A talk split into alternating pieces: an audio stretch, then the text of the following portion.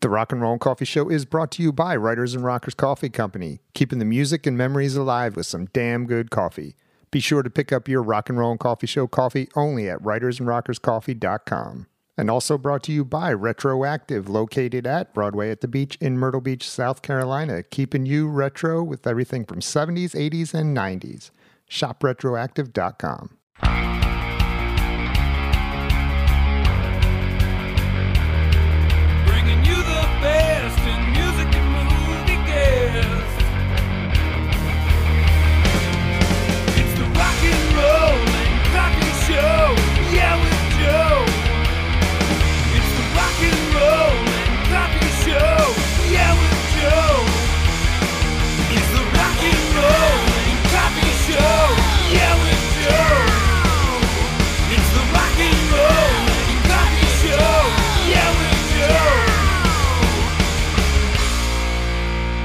The new album, Grand Explosivos, right? Is that what it's called?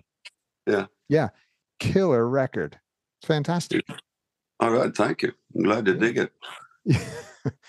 Comes out September 15th, which is about a week from from now. And it's available through your website. Is that correct? People can go there and pre-order it. It'll be available everywhere. Right, but they can go now though and pre-order it, right? Yeah.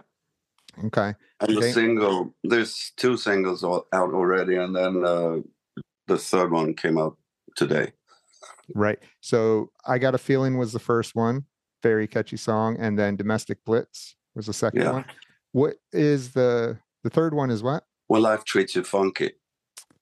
That's one of my songs that I wrote down that after my first listen is that I I really Right. enjoyed. That's that kicks off the album. Tell me about this record. Um, you know, for fans of Electric Boys, I mean, what can they expect from it? I'd say it's a party album. Um, it's probably our most like party album uh, since Groovus Maximus, because um, well, you know, we were all everyone got a bit knocked down and ins- inspired for songwriting and stuff because of the pandemic. So I think the last album, well, um, well, the Upside Down album was turned out to be a little bit, you know, a little darker lyrically and stuff. And um and i guess we were just it just uh we were I, I think everyone was just tired of the whole pandemic thing. And so that led into another vibe for this album.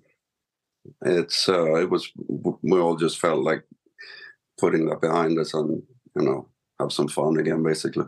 Hmm When did you start writing this album? I don't know a year and a half ago maybe Okay. The production quality on it is fantastic as well. Um, which all of your records have been really good production quality. That I mean, that clearly is important to you, correct? Yeah, it is. And I mean, something that annoys me, or all of us, is that when you, if you, if you go on the road, for instance, and you have a noisy car and you want to listen to your favorite albums, and some, some of them, as good as or great as they might be, they just don't sound good in a car with when there's a lot of noise going on around you, and some are really clear. And that's something that we've wanted to try um, and achieve. you know, so to have like a pretty clear production. I mean, that's why we like some of the 70s stuff, but also modern stuff. But but just the a lot of the 70s stuff, like um, I'm not saying that we're we sound like it at all, but if you listen to uh, like Ballroom Blitz by the Sweet, for instance, it still sounds fantastic in every car stereo. And Back in Black is one of those albums. It, it just always works so it's those are good um, benchmarks or whatever the word is in English to um, to go for really. Um, a lot of the lot of, lot of the productions nowadays are really there's a lot of overdubs and there's a lot of guitars. There's, there's this wall of sound which we don't like. It's we we all always like when you can hear one guitar play playing his bit over there and then the other guy over there doing something else. So it gives it more gives it more personality, I think. Sure. Now, the guitar tones and everything on this record are are it, it- everything is working for this record. What goes into finding those tones for you? What do you mean? Like uh Well, this your guitar sounds. It's just, uh, I mean, everything we find sounds. them? Yeah, like does it take you a while to dial in those tones and and to get the? Are you are you picky when it comes to the right sound? Well, a lot of the work has been done in pre-production or even like way, way before. I mean, I I had a new pedal uh, yesterday that I was trying out at the rehearsal place. It's a, it's just an ongoing ongoing thing. You can't stop yourself. but uh, yeah, but it's important. I mean, when we record an album, we always we always gather around. You know, we, we're all in the same room at the same pli- time playing live, and what goes onto tape is what stays on tape usually. So it's not like we. I mean, a lot of people do do it a sort of like a quicker way, I suppose. When they just say, "Okay, let's just focus on the drums here. We can always fix the guitars later." But no, that's not how we work. It's like we want all the stuff down at the same time, and then it's time for the little bits and pieces, the icing on the cake, so to speak, overdubs. So so you record mainly live then altogether? Yeah, and uh, and if there's like a bum note or whatever, we fix it straight away, and then that's a take, and then we go to the next one. That's Uh, so that's the way we've always worked. I mean, I think I could I could sit afterwards and look at the speakers and try to put down a good rhythm guitar with a together with the drums, and of course I can do it, but it's not the same vibe as it is standing next to the drum and feeling it and and Yeah. actually seeing when it hits the cymbals. yeah, you're not gonna get that feel. It's a it's a hell of a lot more fun for sure, and that's that's why you start in the first place. So you guys, do you use any um nowadays a lot of people will use plugins and you know that kind they'll go that route. Are you do you amp your guitars? I mean, do you mic them up and everything or do you go direct into and use Well, we mic amps. Mhm. But they oh, usually now the engineers nowadays they they usually take like a clean signal as well, just to be sure, just to be safe. Because if uh, for some reason when you do the mixing and you find out oh shit there was too much distortion in that guitar or whatever, then then you can like uh, reamp it as it's called, take that signal again into another amp and and fiddle with that for a while. So but I don't think we really did it on this album. It, it, I mean, we we recorded that way, but it was never used because we spent enough time on the on the main sound. So I think they were all used pretty much as they were. Well, like I said, it sounds it sounds great. It's a great record. Um, I purchased my copy. I'm I'm excited to get it. I got the turquoise because there's only 500 of those, Yeah. right? 499 now because I got one. so so all. Electric Boy fans need to go get that um, before those run out because once this album comes out, I think it's going to sell very well once people hear it. Yeah, I hope so. It's it's always uh, you always want to get it out to as many people as possible. I think that's the that's a difficult part nowadays for everyone.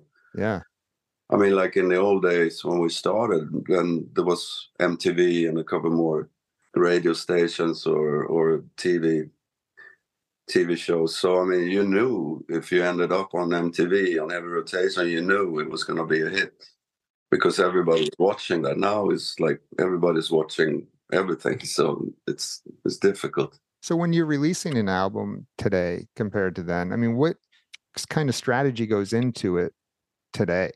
Well, there's a lot of marketing and promote promote promoting the the whole promotion thing.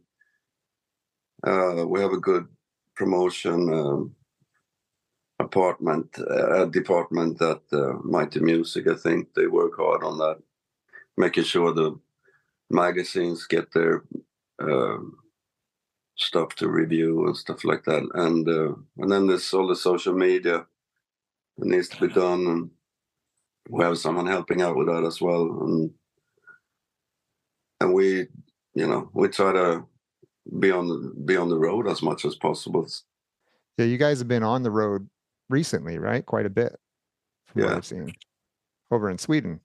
yeah only sweden for now but but we're we're always we're, we're looking at um other other tours together with other bands or our own tours with support bands or whatever. But there's a so there's a lot of options. So, but there's nothing I can tell right now. We're, as you said, we released the album uh, on the fifteenth, and then we then we do some more touring over here in October. Uh, October, November, I think. Then I, don't- I don't know what's going to happen, but and the states, for instance, we want to go back there, but it's such a big machine to get that up, you know, and rolling. Money wise, especially, it's really, really expensive to Mm. It's to get working permits and everything. So you need to have like a proper, proper setup and, and a good tour to to be able to make it work. Yeah, that's definitely. we're not we're not giving up. Oh, I hope not. I've never got to see you guys. I've been a fan. I got actually, I've got my cassette right here, the first one, Oh, my original Cool. cassette on Atco Records. Yeah. but I never did get to see you guys because I don't think you really got on a big tour, did you? I mean, you went out with Thunder for a little bit and Mr. Big, but did you ever get like a big, long tour? Well, in, in America, we did um, we did a tour with Mr. Big and Hardline. That was the biggest one, and some tours before that. I did we did some some shows with Dix and and somebody else. Uh, I can't remember, but but the Mr. Big one and and Hardline was the was the big one that we did. Was that successful for you guys? Because it, it it seems like um, as good as Mr. Big is, I don't know if Electric Boys definitely were that kind of band. You know what I mean? I don't think people knew what kind kind of band they were either, because I remember. I mean, they had a big hit with a with a ballad, and but I remember them talking about it, how, confusing it was because if I remember this correctly, it wasn't even supposed to be on the album at first. It was sort of like a extra track or whatever, and then I think it was their manager. I, I can be wrong, but but from what, from what I remember anyway, that, who said it's it's great, it's gotta be on the album. We gotta push push this song, and of course it turned into a hit. But but the rest of their set didn't sound like that. So they had a lot of screaming girls because of that song. But but then they were like a totally rocking, hard rocking band. So it was it was kind of weird. I mean that can happen sometimes, and like that the song gets bigger than the band, and in a way it was a bit like that with with us as well because of lips and hips. It's like a I think quite quite often when people have said uh, they don't they don't know about the Electric Boys whatever, and then and then say lips and hips. Yeah, I remember. So, it, but thankfully that that song was what what we've been doing. So it, it wasn't like the it didn't send off any wrong signals, so to speak. Yeah, yeah. But it was a good tour, and it was a great time with the hardline guys and uh, you know Neal Schon and all that. Yeah. Good memories from that. You just, from what I remember, it, you guys just kind of were separated from. I mean, you were lumped in with all those bands at that time, but you guys, your sound was not that sound No. to me. I mean, Bang Tango was a little similar, more similar to you guys. You guys were kind of in the same situation, I think, where where you didn't quite fit in with that sound, but weren't quite with the what was coming in. Yeah, I guess so. I mean, first of all, it, it always felt like we were on the outside looking in to this whole um, Sunset Strip thing and everything because we were over here basically in Sweden. And and none of us really used to listen to that stuff. It it was it was going on at the same time as us, but but we were still listening to all the records that that we had been listening to earlier on, which which was basically, well, in my case, it goes back even back to the fifties, like uh, Little Richard and Chuck Berry and all that stuff, and then through the sixties with the Beatles and the Byrds and all that, and then and then uh, all the seventies stuff, which really connected us, the four of us, all the Led Zeppelin and Black Sabbath and everything. Hmm and that was still i mean i was always a lot more connected to hendrix and the doors and all that kind of stuff um I don't know. It's like if we would have been around in the seventies, I would probably have been compared more to like Marc Bolan and Ian Hunter than than people like maybe saying that it's a hair band because hair band the hair band thing was going on at that time. Right. Um, but of course, there was there was some great music as well, great bands and Van Halen and all those guys came along. But we always wanted to make records that didn't sound retro, I mean, even if the inspiration was old. But we always wanted to try to update the sound so that, like, I, I mean, like with Bob Rock, for instance. The, I remember when every time you, if you were in a club and Dr. Feelgood came on the, the Motley Crue song, it always sounded louder than everything else. hmm And so we always felt like you don't want them to play your album after that, and it's gonna sound really wimpy. It needs to have that. So, speaking of Bob Rock, did you guys choose him? Did you request him to do that record? Yeah, I think the record company asked us, "Who who would you like to work?" I mean, we did a Swedish uh, record, '89, I think, and then uh, when it was time for an international release, we had a lot of new songs written that we felt was stronger, especially lyrically. So we said to them, we would like to change some songs before we release it, uh, and uh, and they say, "Who do you want to work with?" I, I think I don't know if it was me or someone else, but just said like Bob Rock because he was the best, you know. I don't even know if we were thinking that we would get him. It was it was the same thing when we went to Abbey Road. It was like, what do you want to record Abbey Road? okay, well, it's booked. but so yeah, he phoned me up and said, uh, hey, hey, this is Bob Rock, and blah blah. And you know, I was like, whoa, what's going on here? And but he he actually really really liked lips and hips. He had heard that, and he said, "I don't know what you want me to change. It's great as it is." But we said, "No, no, you you got it wrong. It's like we want to record some new stuff." And it's like, "Ah, okay, I see." So that's what happened. We went there and did uh, five new five new tracks. So Which was that record, that record was like half and half then. Yeah. Coming from Sweden, I mean, how did you guys? How'd you get your deal? Like, how did they find you, or what? How'd that all work?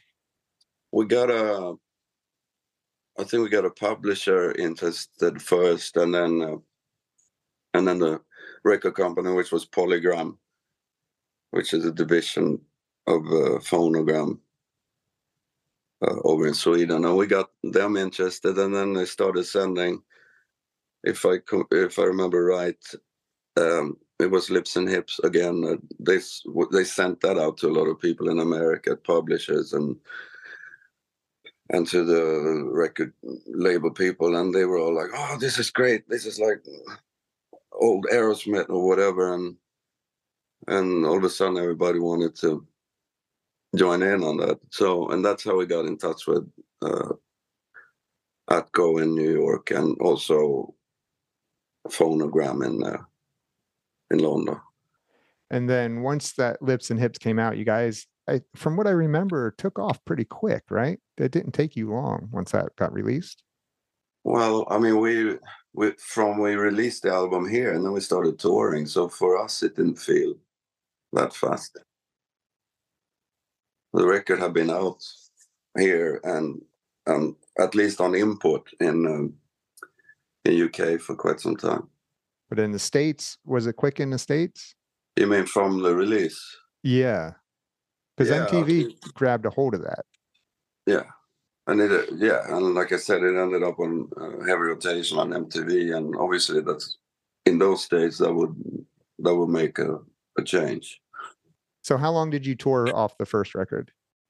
I don't know. We uh, it felt like we toured all the time because we had a booking agent that was was nuts over here. He booked us in every venue Yeah. Yeah. that he could find. So which was good because it, it gave us some experience. But we we always wanted to be on the road, and in fact, I'm I'm still the same. I, that's when I feel the best when when there's something, knowing that you have something coming up all the time Yeah.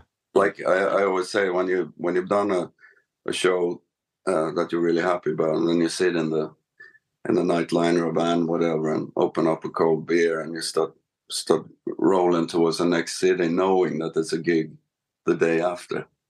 That's the Yeah. best feeling. Yeah. So are you more of a, a live guy than a studio guy?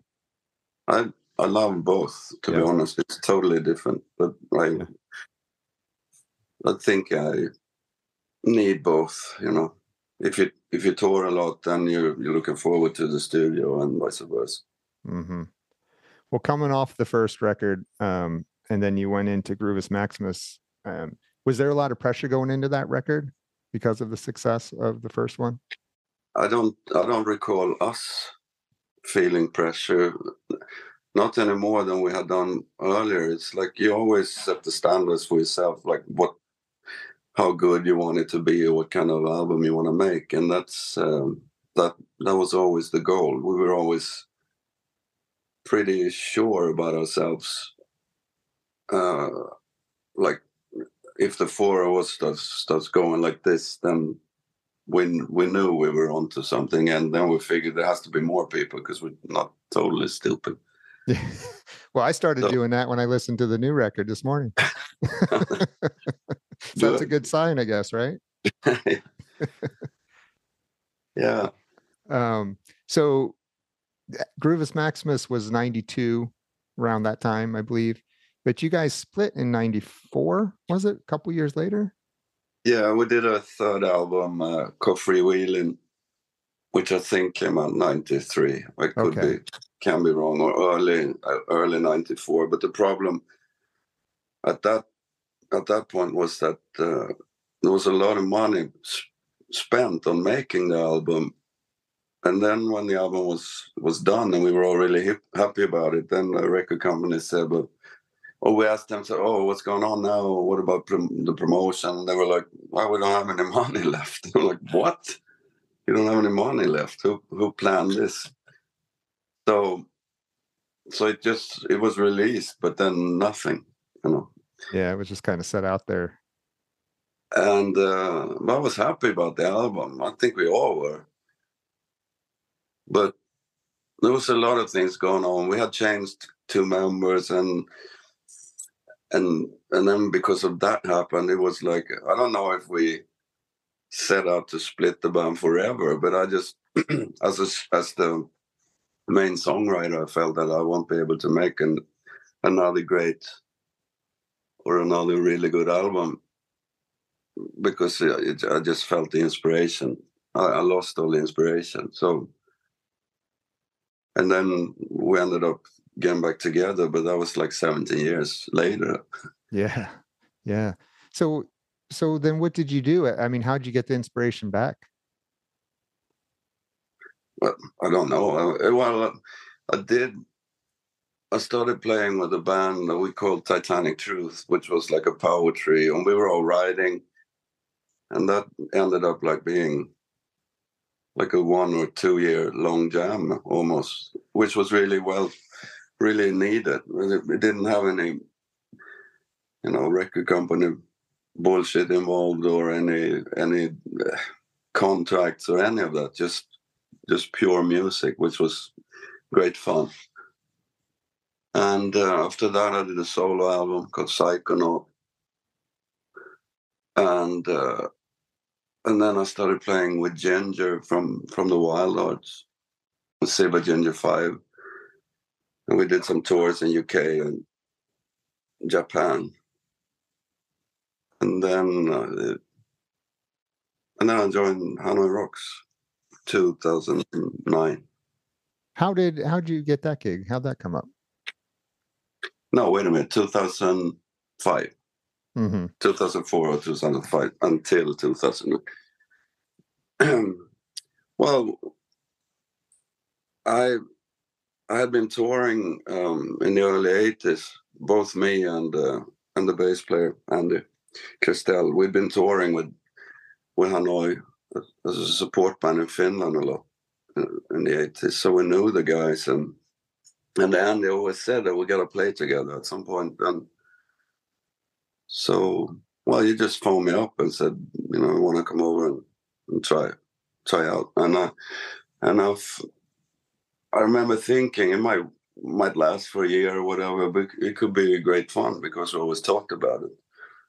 And I was always a fan of all the old uh, Hanoi Hanoi stuff. So mm, yeah, that's that's how it happened. hmm So you that was what about four years you were with them? Yeah, four and a half years, I think. Okay. Now during that time, I mean, were you writing songs with them as well, or or just writing on your own still? No, I was I was writing for them. And the album we did, Street Poetry, wa- was really a, a band album, I would say.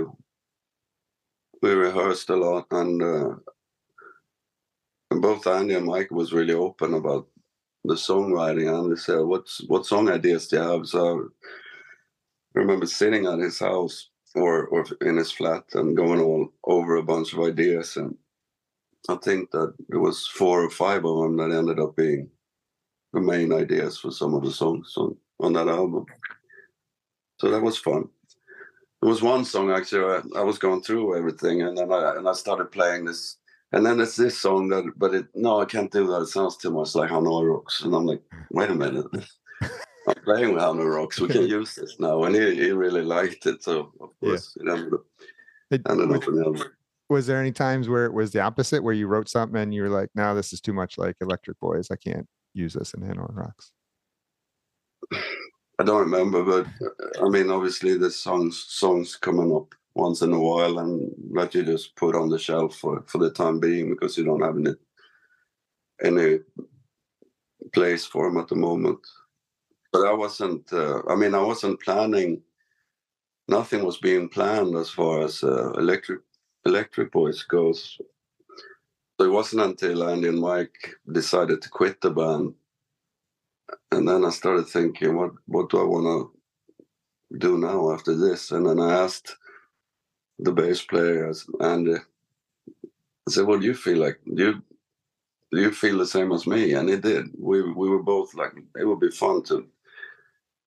Because Hanoi Rocks is a bit more the way I look at it anyway. It's a lot more straightforward, kind of rock and roll. Mm, yeah, I guess. And and our stuff was a bit more seventies, kind of a little bit more funky and all that. And and it just felt like uh, it would be fun to do that again.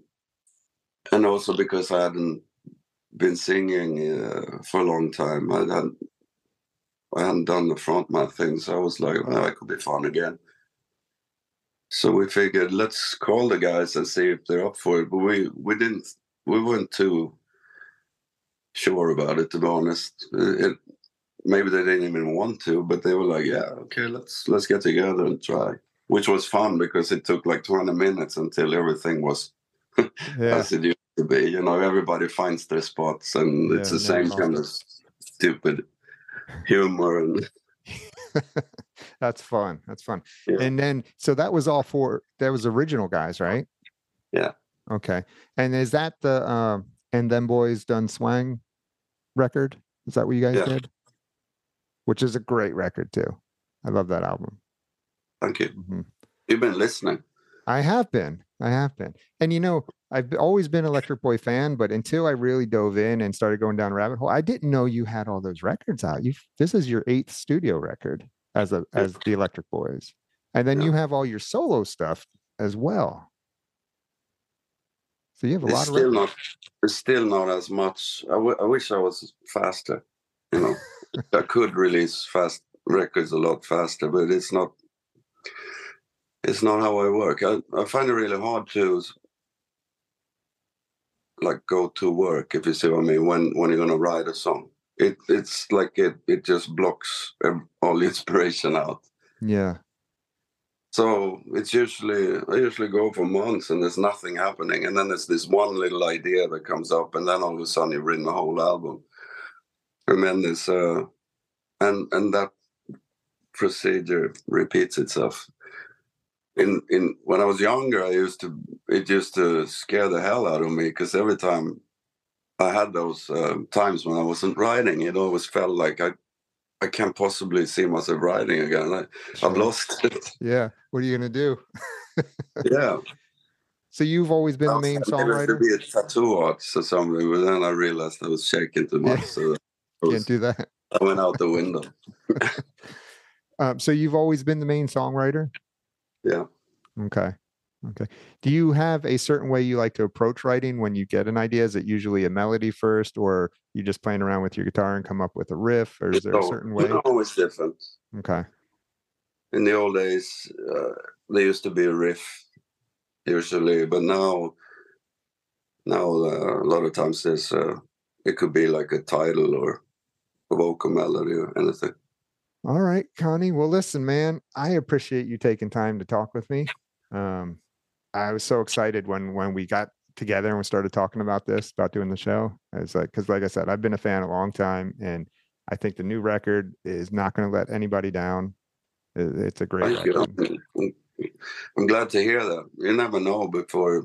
I mean, it's, we're just about to release it. I've, I've seen a few reviews, but it doesn't say that much. But Uh-huh. that, that warms my heart. I'm glad you like it. Yeah, yeah, definitely. I can't wait to get my copy, my blue one.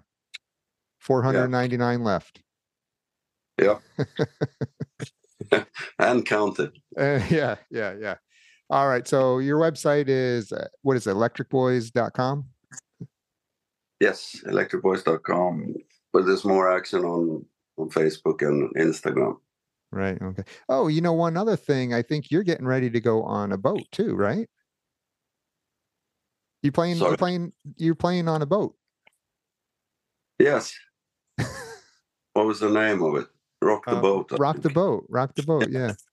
Have you done? Have you played these boat things before? Or is this your Yeah, first we've done the Masters of Rock cruise a couple of have? times. Okay. Okay. So we finally made it to Miami. Woohoo! yes. All right. well, Yeah, Good. great. Those are great fun.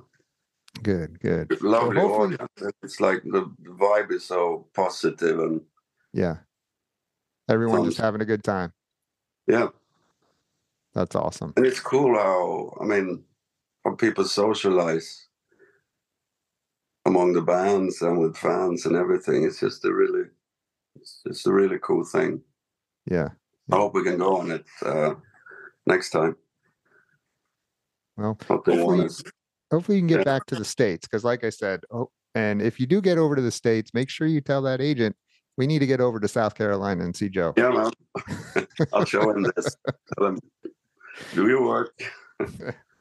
All right, buddy. Thanks a lot for having me. Yeah, man. Take care. Good talking to you.